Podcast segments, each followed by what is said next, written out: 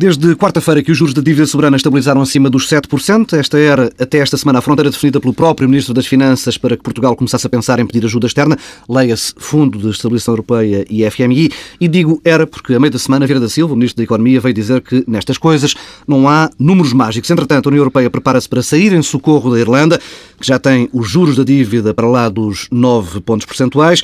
Em Seul, na reunião do G20, Bruno Barroso disse estar a acompanhar de perto a situação irlandesa e garantiu ainda que, em caso de necessidade, a Europa está pronta a apoiar a Irlanda. Também na reunião do G20, a chanceler alemã Angela Merkel pediu compreensão aos mercados, admitiu que pode existir um conflito entre os interesses da esfera política, eh, da esfera financeira, aliás, e os interesses dos responsáveis políticos, mas reafirmou que é necessário que os credores sejam envolvidos eh, nos custos que envolvem o resgate financeiro de um dos quaisquer países eh, do euro a caminho da insolvência. Pedro Marcos Lopes, Pedro Nunes Silva, isto tem ainda alguma hipótese de acabar bem, de acabar sem ajuda externa? Ou, como diria Pedro Silva, como diria uh, a meio da semana Ricardo Salgado, em entrevista à RTP, o FMI já esteve mais longe. Eu acho que esta bola de neve não será parada. Não... É impossível parar o efeito dominó, é quando, quando a Irlanda eh, obtiver ajuda, eh, Portugal é, está em segundo na linha, portanto será o próximo. Depois a Espanha. E depois a Espanha, e eu acho que vai parar com a Espanha. Já não, não chega a Bélgica nem a Itália. Não, porque não há. A Espanha é demasiadamente grande para ser resgatada e, portanto, só aí é, é o país que põe em causa a zona euro. Não, põe em causa, põe em causa. É insustentável resgatar a Espanha. E, portanto, hum, isto serve para revelar hum, que, independentemente dos problemas todos os económicos que Portugal tem, que são diferentes dos irlandeses, que por sua vez são diferentes dos gregos, que são diferentes hum, dos italianos, eh, há aqui um problema estrutural para o qual, isto é, é, é, a verdade das verdades hoje em dia, a senhora Merkel, com a sua visão política para o que ela está a, a empurrar a Europa a Europa toda. Um, isto não tem salvação. Ainda esta semana, quer no G20, também uma entrevista uh, espantosa do Ministro das Finanças uh, alemão ao Der Spiegel, um, em que continua a contradição entre, por umas vezes, tomar a zona euro como uma única zona, uhum. eh, quando é eh, para efeitos eh, de responder às críticas norte-americanas sobre os desequilíbrios eh, nas trocas comerciais, aí eh, já, a Alemanha já não existe, é o conjunto da zona euro. Isso é dito claramente, ainda Merkel disse esta semana às portas do G20 isso mesmo, ou seja, os excedentes comerciais alemães desaparecem. quando é uma questão dos desequilíbrios internos eh, das periferias, mas que são desequilíbrios internos à zona euro, o problema já não é do conjunto da zona euro, é dos países. Uhum. Eh, ora, isto mostra que há aqui eh, um problema insustentável. Isto não tem solução. Enquanto não houver esta reinsistência na ideia de que os credores têm também de assumir alguns dos custos. Isso aumenta automaticamente o risco. Eh, e, enquanto não se resolver este problema de fazer os ajustamentos todos eh, nos países da periferia, eh, sem qualquer estímulo à procura interna dos países que têm excedentes comerciais, portanto, essa é que é a clivagem. E é uma clivagem que existe no mundo todo, que é de um lado está o Japão, a China e a Alemanha com excedentes nas trocas comerciais. E depois do outro lado. Sim, mas está também. E do outro lado está o Reino Unido, os Estados Unidos e os países da periferia da zona euro. E achar que é possível fazer um ajustamento a este desequilíbrio apenas com restrição eh, e com austeridade nos países periféricos não vai levar a bom porto. Uhum. E, portanto, enquanto não se perceber que o ajustamento que tem naturalmente de ser feito eh, tem de partir também eh, de um estímulo à procura interna nos países que têm excedentes, eh, nada disto resolverá. E, na verdade, a senhora Merkel eh, está a empurrar eh, a zona euro e, com isso, a integração europeia para um beco sem saída. E, portanto, isto é um anúncio, um pré-anúncio todas as semanas. Nós vamos estar aqui a discutir para a semana, e já discutimos na anterior. Todas as semanas estamos a ter pré-anúncios uhum. do fim do processo de integração como o conhecemos.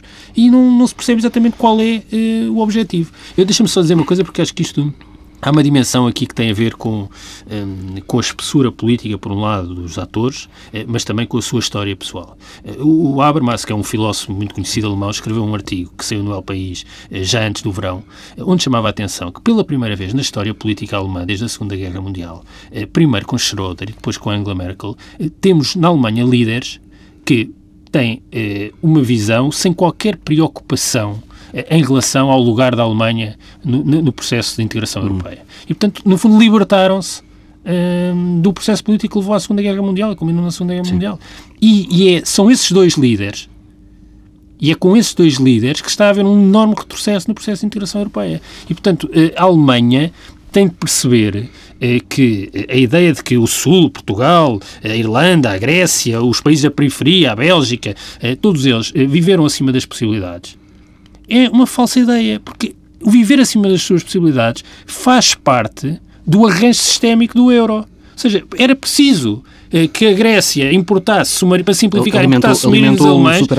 Que, alemão, portanto, para, e a ideia de que todos os países vão superar a crise à custa das exportações Bem, ou as exportações são para fora da zona euro, mas como o essencial é ainda para dentro da zona euro, bem, se todos vão exportar, alguém tem de importar. Hum. Bem, os que importam precisam de ser financiados. E, portanto, enquanto este desequilíbrio se manter, mantiver, não há volta a dar. Portanto, eu, sinceramente acho que chegou à altura de nós deixarmos de ser os bons alunos que sempre fomos na Europa e sermos bons alunos domesticamente, que é equilibrarmos as nossas contas públicas e fazermos, se calhar, de um modo mais acelerado e de um modo que já devíamos ter feito no passado. Mas temos de passar a ser muito maus alunos lá fora. E provavelmente haver aqui uma espécie de dinâmica de controlo em relação à Alemanha, mas por exemplo, simplesmente as pessoas deixarem de consumir eh, bens e produtos alemães. Talvez assim os alemães percebam que a sua situação não é sustentável. Pedro Marco Lopes. Eu, depois deste apelo revolucionário de Pedro não, não, mas é- Silva, é... fiquei completamente esmagado. Mas vamos começar por aquilo que tu, pela parte que tu introduziste. Bem, o, o, o, nível de juros que, que, estamos agora confrontado, com que estamos agora confrontados é perfeitamente insustentável. É? Eu já o disse, a semana passada eu disse que era quase 4% do PIB, o peso dos juros uhum. uh, no PIB, não é? E esta semana provavelmente já está a passar os 4%. Quer dizer, isto é insustentável para qualquer país. Uh, e de facto, este, este problema conjuntural este problema sério conjuntural português não é ultrapassável sem, enfim, a solução europeia. Eu não vou voltar a repetir, porque já se torna amassador e, e as pessoas já estão fartas de ouvir isso de muita gente, eh, eh, a maneira como é que nós nos pusemos neste lugar, como é que provavelmente os irlandeses puseram neste lugar, os espanhóis e os italianos e os gregos, provavelmente com razões diferentes das nossas. Mas nós pusemos e pusemos muito a jeito devido às nossas opções políticas que tomamos até agora. Posto isto, eu não vou gastar mais tempo com isto, porque isto já fica, já está razoavelmente uhum. claro e não vou voltar a falar no nosso crescimento económico nos nossos 10 anos, no, no, nosso, no nosso vício em endividamento, na nossa despesa pública em constante crescendo. Portanto, não vale a pena. Vamos à questão da Europa. Eu aprecio-me começar por falar da Europa dizendo é política estúpido. Quer dizer, porque nós andamos agora numa, numa, numa espécie de espiral de loucura onde só falamos de economia e pensamos que todos os problemas, que os principais problemas que hoje a economia, que a economia europeia enfrenta, têm origem económica. E eu acho que não. Eles têm, sobretudo, origem política uhum. e das decisões políticas e daquilo que foi hum, as opções que levaram à Europa como as temos hoje.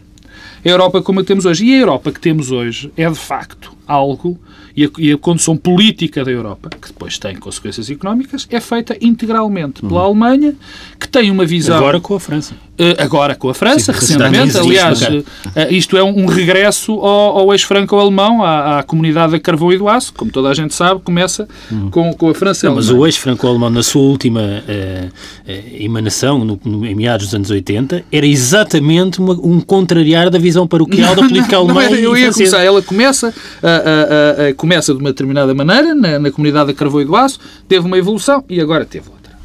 E, e, de facto, estamos, nesta altura, reféns, em termos conjunturais, em termos reféns da decisão da, da senhora Merkel. Mas o que isto nos, nos, nos, nos conduz é a, a velha questão do processo político que conduziu a isto. Quer dizer, isto é um. Nós fomos evoluindo neste sentido, sem que houvesse qualquer tipo de reação dos vários países europeus ao avolumar desta situação. E, portanto, nós hoje estamos, eh, vivemos numa Europa não democrática, por, por definição, porque há um país que toma decisões políticas que depois têm consequências económicas que afetam a todos. Eu não vou entrar porque, porque acho que não. Eh, acho sempre que a análise peca por defeito se é preciso um pacote de incentivos, se está dependente da nossa procura interna ou não está.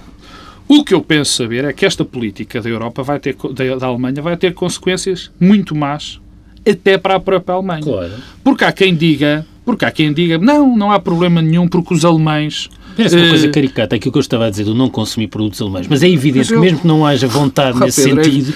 Eu, eu, eu estava a dizer, eu estava a dizer que o que tu tinhas dito era um apelo revolucionário, mas a questão que se põe é mais prática. Porque agora há muito esta noção, eu já ouvi até hoje, esta história. Não, os alemães não se interessam, quer, não se importam de deixar cair as economias do sul da Europa porque têm as economias do norte da Europa. Isto é um disparate, quer dizer. Isto não faz sentido, porque se se fala da grande Europa, nós sabemos que as consequências sociais, porque quer dizer, nós estamos em, em face de uma situação que, que às vezes me parece analisada à volta do azul, que é estas consequências económicas vão ter enormes repercussões sociais. Uhum. E a Europa não é um continente fechado. A Europa é um, um, um, continente com muitos vasos comunicantes até em termos sociais. E, portanto, isto vai afetar toda a zona. E a Europa e a Alemanha, e a Alemanha, como é evidente, precisa, a Alemanha e a Europa precisam de uma zona europeia estabilizada e com o mercado aberto e consumista. Mas o financiamento Agora, da, dizer, das economias da periferia, nomeadamente a espanhola, é toda feita também em grande parte pela banca francesa e alemã. Portanto, é uma falência, um default espanhol eu ia, eu ia é, tem um efeito imediato na Alemanha. Aí. Reparem uma coisa, e é pegando, era exatamente.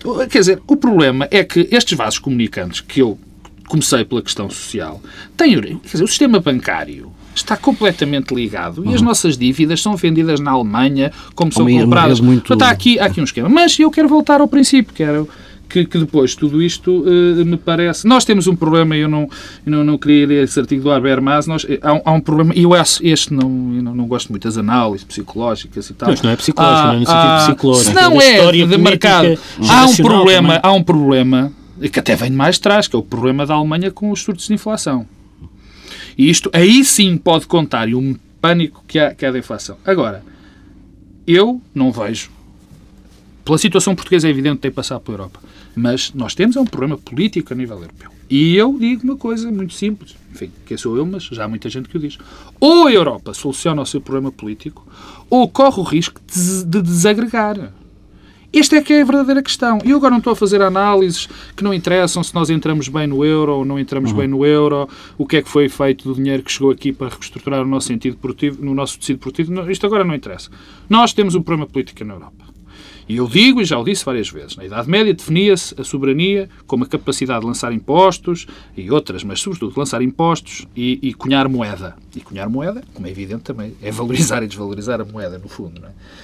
E neste momento temos uma incapacidade brutal de tomar políticas, de fazer políticas económicas para o nosso para dentro de, de portas. E temos uma incapacidade total de influenciar políticas. Mas eu quero reforçar esta ideia. Sem uma solução política na Europa, não há de maneira nenhuma Uh, uh, nesta, nesta questão dos juros, ficamos agora até ao próximo Conselho Europeu, que é meados de dezembro, à espera não, de um sinal, Pedro, um sinal Pedro, forte de... Oh, Paulo, deixa, não, não é só uma coisa que eu, que eu, que eu queria referir.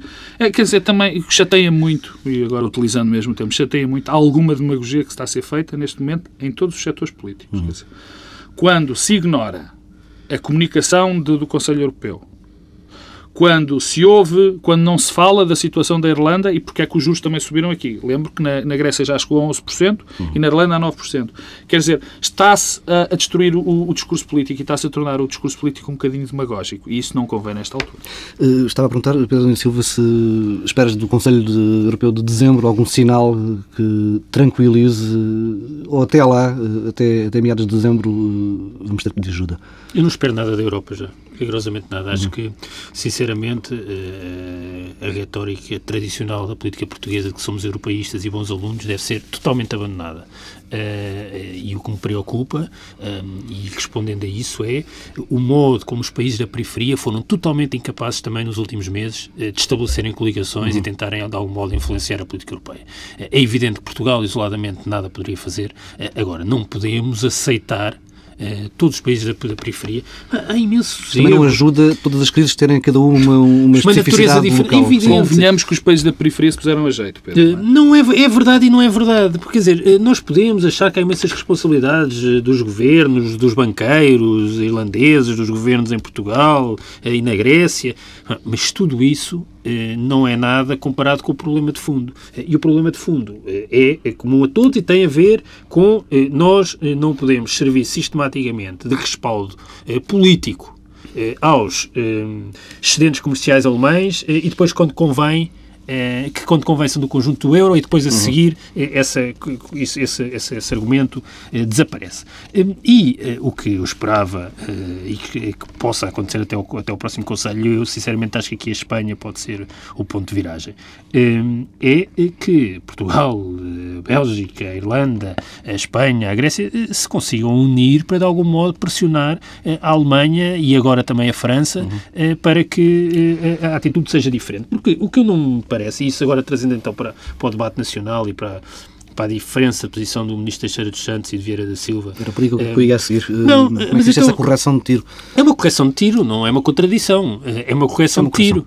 Eh, é, é, quer dizer, uma coisa é eh, os juros estarem um dia a 7%, outra coisa é manterem-se. Eh, é um erro ter fixado uma meta quantificada. Nunca devia ter sido Nunca fixado. devia ter sido fixado. Agora, o que me parece, e esse é que é o vazio do governo. Mas já não estamos a falar de um pico de juros, quer dizer, já lá, passou, já lá vão três dias, pois, metade de uma semana. Mas, de, pronto, agora também não há necessidade de financiamento e a tendência dos juros, a variação dos juros Sim, segue o mercado secundário muito... da dívida serve de qualquer forma de barómetro da credibilidade. Mas a tendência dos juros segue uma tendência muito semelhante em todos os países da periferia novamente. Portanto, não há nada de singular na variação portuguesa. Uh, e há aqui um efeito de contágio uh, do caso irlandês, um efeito que tem a ver com as declarações uh, e com o que saiu do Conselho há duas semanas, mas a seguir nós somos o segundo em linha, portanto, a seguir a questão voltará a colocar-se. Mas dito isto, há aqui um problema político nacional. O problema político europeu, eu não vejo que haja muita solução para ele. Acho que se deve haver um esforço de, de criar coligações para alterar. Mas há um problema político nacional. É que o PS e o Governo, pura e simplesmente, não construíram eh, uma narrativa alternativa. Ou seja, o que é que dizem? O mundo mudou, não explicam exatamente o que uhum. é que uhum. mudou, eh, e agora temos de fazer estas medidas de austeridade. E, e, portanto, eh, é a ideia de não vale a pena queixarmos da Alemanha e na versão do Presidente da República esta semana dos mercados. Os mercados não são nenhuma abstração, respondem a, a incentivos e a estímulos. Eh, e um conjunto de ações racionais eh, dos mercados face aos estímulos concretos que são dados eh, não configura uma racionalidade da totalidade da ação dos mercados. E há aqui um problema que é o governo deveria ter tido em Portugal um discurso sobre a Europa. A partir do momento que o governo reconhece o mundo mudou, ficámos como que impotentes e temos de fazer aquilo que não queríamos fazer. Uhum. Bom, mas então temos de dizer alguma coisa sobre o que é que deveria ser feito ao nível europeu. E é absolutamente desconhecido o discurso do governo sobre isso. E Teixeira dos Santos sobre eh, essa dimensão europeia, pelo contrário, parece sempre eh, reagir eh, de acordo eh, com os mercados. E, portanto, isso coloca eh, a nossa o nosso governo numa situação particularmente difícil. Porquê? O que é que este governo tinha?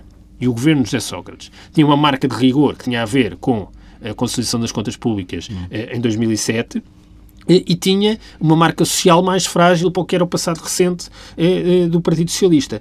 Agora, perdeu a marca de rigor, porque o Ministro Teixeira dos Santos é o rosto eh, da incapacidade de execução orçamental em 2010 e não tem a marca social, até afastou mais neste orçamento com os cortes nas prestações não contributivas. E, fico, e, também não tem um discurso compreensivo eh, no sentido de compreender o conjunto das dimensões sobre a dimensão europeia. Portanto, ficou eh, numa terra de ninguém num vazio. E isso é que é insustentável. Estás-me a poupar imenso trabalho. Eh, e, e, e, portanto, o que, o que eu diria é que, e insisto nesta ideia, nós não devemos ser absolutamente tolerantes com os erros de política cometidos nas economias da periferia. Muitos deles resultaram de incentivos perversos do euro, nomeadamente quanto às taxas de juros não devemos ser tolerantes com o modo como os banqueiros, um pouco por toda a Europa, cometeram eh, erros eh, brutais e que agora têm de ser resgatados esses erros pelos Estados. Que aí temos que dar, Pedro, se me permites, que aí temos que dar alguma, algum elogio a Portugal. À, à banca portuguesa. Porque Exatamente. andamos todos na moda a dizer mal da banca, eu, da banca e, de facto, se houve banca, em termos não, europeus, que se portou bem na verdade, teve um comportamento quase exemplar, foi a banca gastou ainda para apoiar a banca. E mesmo com uma é, falência. É, e com uma falência. É, é, muito pouco comparado, quer dizer, a, a Irlanda tem um déficit de 32% neste momento. Não, é? mas, mas também convém dizer uma coisa sobre o déficit irlandês, é que são 32%, mas 20 pontos percentuais desse, desse, desse déficit tem a ver com o resgate da banca. E não se sabe onde é que vai parar. Mas falta o resto. São 12%. Ainda assim, a Irlanda, portanto, não é tudo a banca. A situação irlandesa, do ponto de vista do déficit, é superior que a nossa.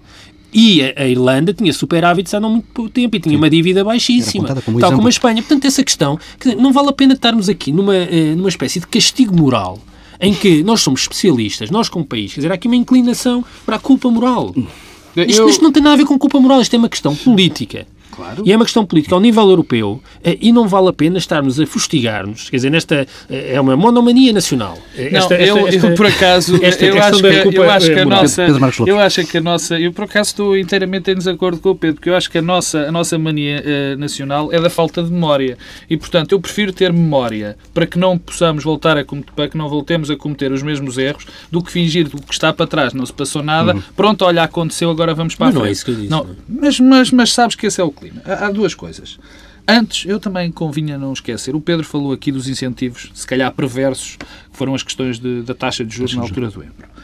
Eu também quero falar de alguns incentivos que não foram nada perversos, que foi quando a Alemanha peço, peço desculpa pelo termo, enterrou aqui milhões e milhões e milhões e milhões para reconverter isto e reconverter aquilo e fez tudo e mais alguma coisa por este país e que deu dinheiro para este país a rodos e onde é que ele está, onde é que as coisas se alteraram. Bom, Bem, primeiro aí, ponto. Ah, quer dizer, primeiro houve ponto. Eh, primeiro uma alteração ponto. no perfil de especialização de muitos setores uh, da nossa economia, Pedro, muito assinalável. Convirás, convirás nem pouco mais ou menos... O necessário, não? Nem pouco mais ou menos o necessário. Enfim. Agora, quanto ao, ao, ao, Ministro Teixeira dos Santos e a correção do tiro, como o Pedro disse, eu acho que já não há caderno de apontamentos onde nós possamos assentar os, o, as gafes do, do, do, Ministro Teixeira dos Santos. Quer dizer, isto já. O Pedro falou, Pedro falou do, do, orço, do primeiro orçamento e do orçamento de rigor e daquilo que tinha sido o governo e essa do Partido Socialista no primeiro Vieira da Silva, ou no segundo ano. Dos Santos, não, demonstra, demonstra que de facto o governo está, está, está, está como provavelmente estão todos os, os países, todos os governos dos países com estes problemas. O governo está absolutamente desorientado. E eu, e por isso é que eu estava a dizer que o Pedro estava-me a poupar imenso trabalho, quer dizer, este governo lembrou-se agora do problema europeu. Porque aqui há uns meses andava a dizer que tínhamos que seguir as políticas europeias. E as políticas europeias diziam para incentivar a economia, nós gastávamos Deitar o dinheiro para cima da economia. E nós deitávamos. Agora mandam restringir, mandam, uh, uh, restringiram. E subitamente acordaram para o discurso europeu. Que a mim, quer dizer, é quase, é quase hilariante ver agora pessoas do governo muito revoltadas contra a Europa, quando nós os ouvíamos sistematicamente a dizer que era isto que a Europa nos dizia para fazer e estava muito bem. Mas a é Europa é quase... mudou. Oh, Pedro, não, e o governo foi mudando o discurso consoante ah, a Europa é, é foi mudando. Mas por isso é que, devia, esse é que devia deixar de ser sido, bom aluno. Tem sido sempre. Isso Quando bom. não há convergência entre os interesses ir, nacionais Pedro, e aquilo não, que é feito eu, a nível eu não queria ir ao, Eu não queria ir ao, ao, do bom aluno, mas eh, eh, digamos que eh, não me parece que Portugal tenha margem para não ser bom aluno. Isoladamente não tem. Não tem, com certeza. Nem me parece que eh, as economias periféricas, com provável exceção da Espanha, tenham grande capacidade para ter uma voz interventiva enquanto não houver aquilo que eu comecei por dizer, que é uma redefinição e uma reestruturação política dentro não, da Mas até lá o euro... Ah, pois, o, não, não, e a questão é esta, e vem por aí, porque é o que eu disse também no princípio. Ou há essa reestruturação, ou corremos o risco da Europa desaparecer como nós a conhecemos e do próprio euro implodir. Uh, uh, Deixa-me só uh, acabar por nota. dizer, é só, é só um, uma pequena nota. Teixeira dos Santos, que tantas vezes se queixa de que há gente que gente que está a causar perturbações nos mercados, eu digo que a pessoa que mais tem perturbado os mercados e tudo à sua volta tem sido Teixeira dos Santos e que de facto convém que alguém ponha um travão nas declarações de Teixeira dos Santos. Olha, se calhar Vieira da Silva, coitado, tem que vir a pagar os fogos. Nem propósito, o nome de Teixeira dos Santos é dos mais falados nesta vaga que aconteceu esta semana de pedidos de remodelação ou apelos a uma remodelação do governo. Uh, há esse nome. mais esses apelos do que eu, de facto, devo ter andado. Ah, dois, sobretudo dois, agora três com Ana Gomes. Juntou-se uh, a um coro onde já estavam também João Provença e Vital Moreira, de figuras do, ah. ligadas ao Partido Socialista, que pedem, uh, apelam a Sócrates para que remodele o governo, à imagem do que foi feito hum, em Espanha, uh, que remodele o governo ainda antes das eleições presidenciais e um, quase todos colocam Teixeira dos Santos na lista, à cabeça da lista dos remodeláveis. Pedro Adão Silva uma espécie Bem, de mordomo, não é? o mordomo dos filmes policiais. Eu acho que a remodelação a existir, eh, mais do que pessoas, tem de ser objetivo. Uhum. Uh, e eu tenho dúvidas que seja possível encontrar nomes fortes uh, nesta fase. Ninguém uh, quer ir para o governo? Não, acho que é difícil encontrar nomes fortes. Hum. Acho que uma remodelação cosmética que não assuma uh, os erros uh, e os problemas que existem uh, não produz qualquer efeito. Nem uma regulação que diminuísse, por exemplo, no Ministérios? Bem, isso é o que eu ia dizer. E depois há aqui uma questão do timing. Neste contexto, a haver acumulação, a meu ver, tem de ser antes das presenciais. Depois das presenciais, eh, poderia ser visto como uma tentativa de, de evitar a contestação e a leitura. De censura, não, e a leitura política e encontrar algum bote expiatório para a, eh, para a reeleição de Cavaco. Eh, e nisso eu concordo com o que Vital Moreira escreveu. A acumulação só faz sentido se for para corrigir a imagem de derrapagem orçamental em 2002. É essa credibilidade que o governo precisa. E e isso precisa de responsabilização de alguns atores. Ministério da Saúde? Não, e a cabeça o Ministro das Finanças. Portanto, eh, a haver uma acumulação e uma acumulação que tenha, eh, de facto, produza impacto, eh, tem de passar eh, e começar no Ministro das Finanças. Eu não sei se isso é possível, porque não sei de que modo é que, qual é o efeito que isso produz sobre os mercados. E nós precisamos de combinar... O Ministro Jorge Lacão disse, disse, esta semana aqui na TSF, aqui nesta mesa, que não é com mudanças de nomes que se Não é com mudança de nomes, claro que não é. Foi o que eu comecei por dizer. Não é uma mudança cosmética, não é uma mudança de nomes, é uma mudança que reconheça os erros e os problemas e que mude os objetivos. E nós precisamos, nós, país, a meu ver, precisamos de combinar capacidade de consolidar as contas públicas com um discurso sobre a Europa.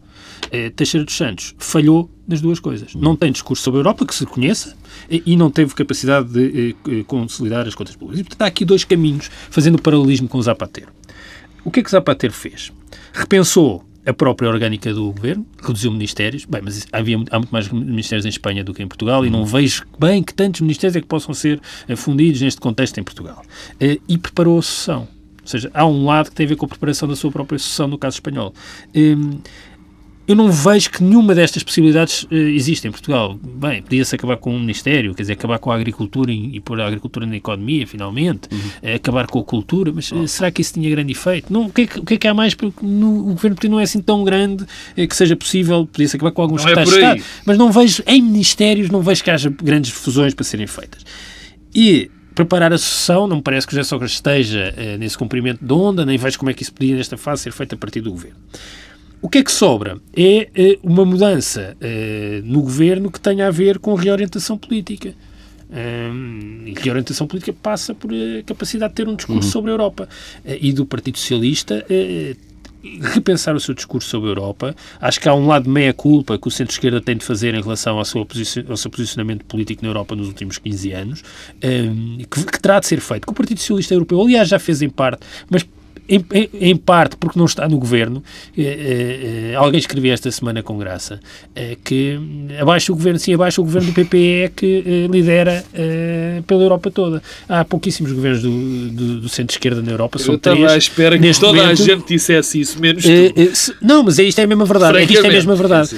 E, e, eh, esses três governos estão em situação particularmente delicada eh, e não têm grandes condições políticas para fazer uma afirmação política diferente e, portanto, isto tem consequências na política doméstica. Se me perguntas, eh, achas que isto é possível acontecer? Eu acho que não.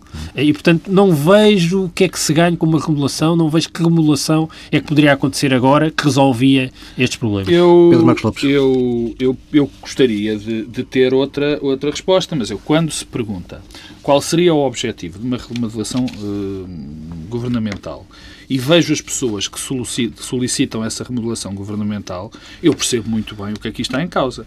O que essas pessoas querem, e já perceberam, é que é preciso limpar o rosto ao Governo e ao Partido Socialista para melhor preparar uma campanha eleitoral. E, portanto, os objetivos que essas pessoas têm ao solicitar isto têm pouco a ver com os problemas que nós estamos a viver, com os problemas económicos e uhum. financeiros que estamos a viver, têm a ver com política partidária pura e dura. O que essas pessoas querem e desejam, e muito bem, com toda a legitimidade, é que o governo seja, a partir deste momento, um governo eh, vocacionado para uma campanha eleitoral que pode ou não estar próxima, mas que seja fortemente, um governo fortemente político. Porque qualquer tipo, quer dizer, oh, oh, oh, oh Paulo Tavares, ninguém quer dizer, é chamar quase estúpidos aos portugueses pensar que se substituíssem agora o culpado do Teixeira dos Santos, que agora uhum. é o novo culpado, e eu sou insuspeito porque tenho criticado muito, vamos lá ver se a gente se entende. O culpado disto é o governo. E o governo tem um líder. E esse líder chama-se José Sócrates, que é quem dá a cara pelo governo. Portanto, quem é o culpado deste desastre na execução orçamental, que é um desastre, como nunca se viu, é José Sócrates e o seu governo. José Sócrates que, que isto seja bem claro. É evidente que Teixeira dos Santos, com a sua coleção de gafes que eu já aqui eh, enumerei, não pode ser tratado. Agora, que isto não seja claro, porque isto não vai mudar nada. Em termos de comportamento dos mercados, mal estão os mercados internacionais, os nossos credores, querem lá saber se é Teixeira dos Santos, uhum. é António da Silva.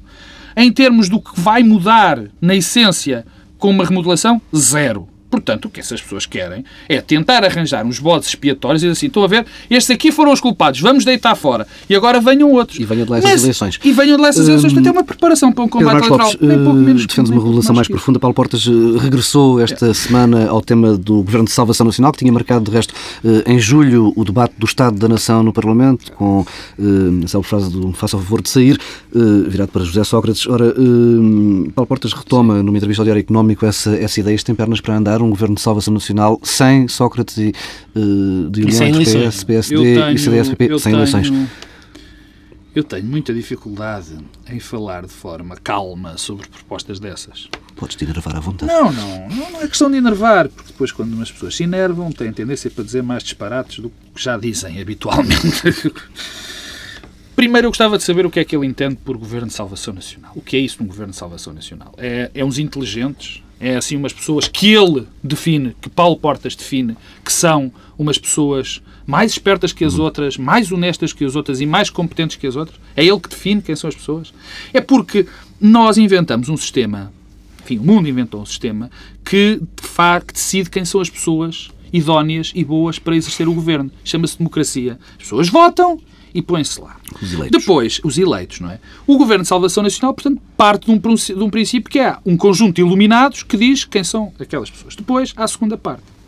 E essa segunda parte foi acompanhada também pelo eh, eh Dr. Pacheco Pereira, quer dizer assim, não, vamos fazer uma coligação, uma espécie de um acordo entre o PS, o PSD e o CDS, mas menina não, menino não entra, que é José Sócrates.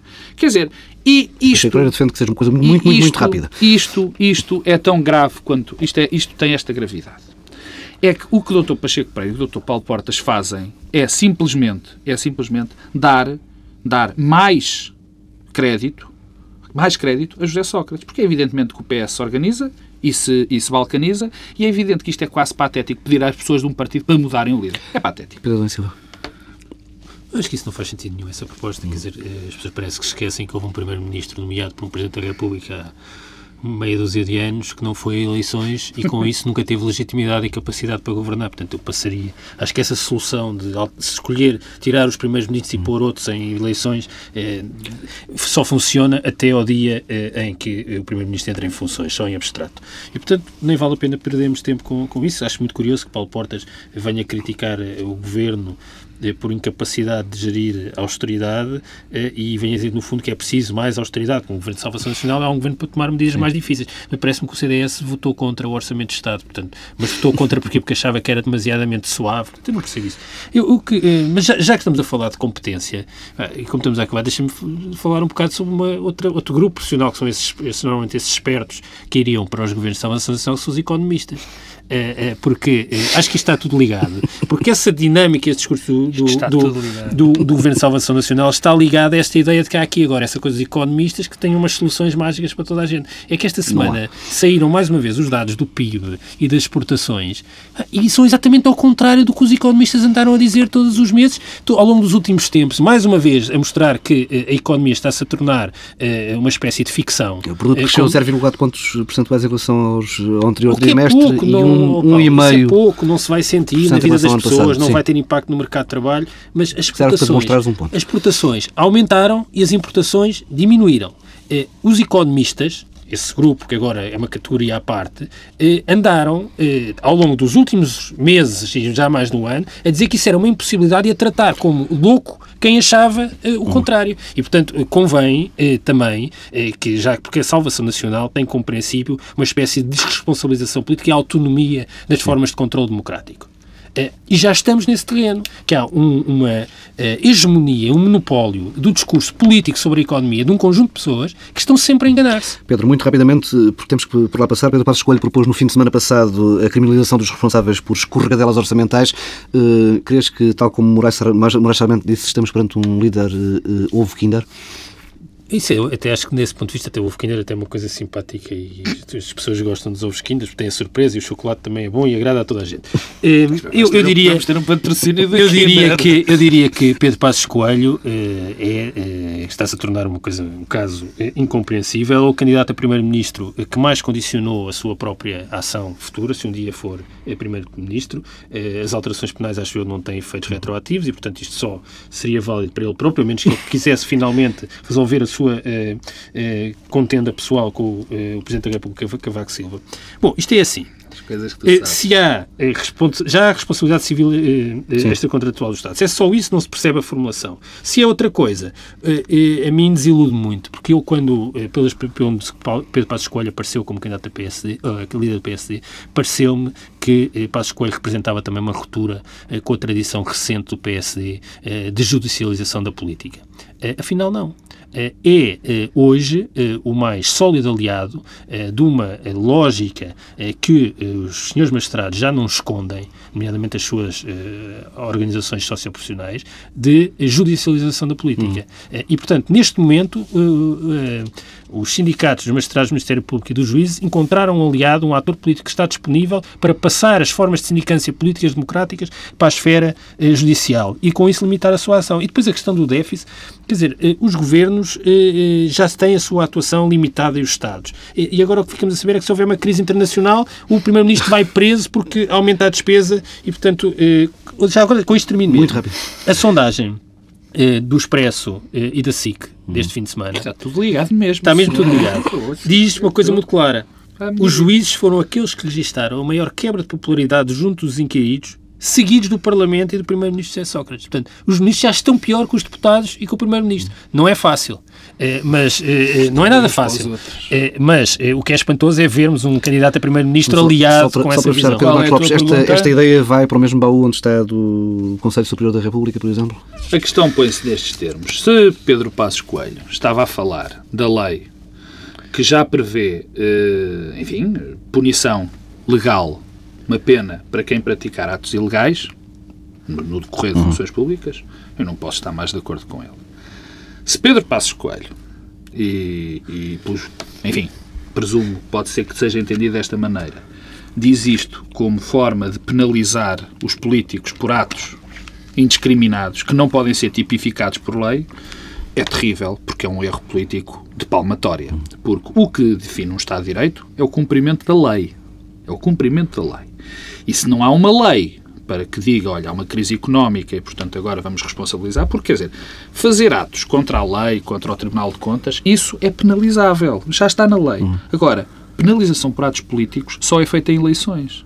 Porque os políticos respondem perante o povo. Os políticos respondem, respondem perante o povo. Agora, tenho que dizer também uma coisa. O Pedro eh, enfim, lançou aqui uma diatribe contra Passos Coelho, dizendo que ele agora é um aliado de, das pessoas que querem judicializar a vida política. Eu não sei onde é que ele vai buscar isto. Por causa desta declaração? Eh, esta declaração tem pouco a ver com isso e, como eu te disse, ainda resta a interpretação ah, autêntica. Já estamos, na, já estamos na fase de interpretação autêntica de novo. Eu não estou na fase é, um, baú, também é um baú que é o da interpretação autêntica Eu não vejo onde é que o Pedro vai buscar, o Pedro Adão Silva vai buscar estas, esta, esta espécie de coligação de, de Passos Coelho com, o poder, com o Poder Judicial e acho longe disso. E foi pena não termos tempo para, para termos falado uma coisinha, mas eu vou só dizer. Do juiz de Alenquer. Do juiz de Alenquer e daquilo que é, na minha opinião, sim, muito preocupante em relação ao Estado de Direito. Já tinha aqui o despacho, mas e, fica para outro dia. E, e, não, eu, temos de saber quais são os pescados que o juiz vai fazer faço, para, para, aumentar a sua remuneração. Eu faço minhas as palavras do Pedro Adão e Silva e ele faz minhas as dele. É preciso mesmo quebrar a espinha a esta gente. Bem, fica por aqui esta edição do Bloco Central. Regressamos na próxima semana, à mesma hora.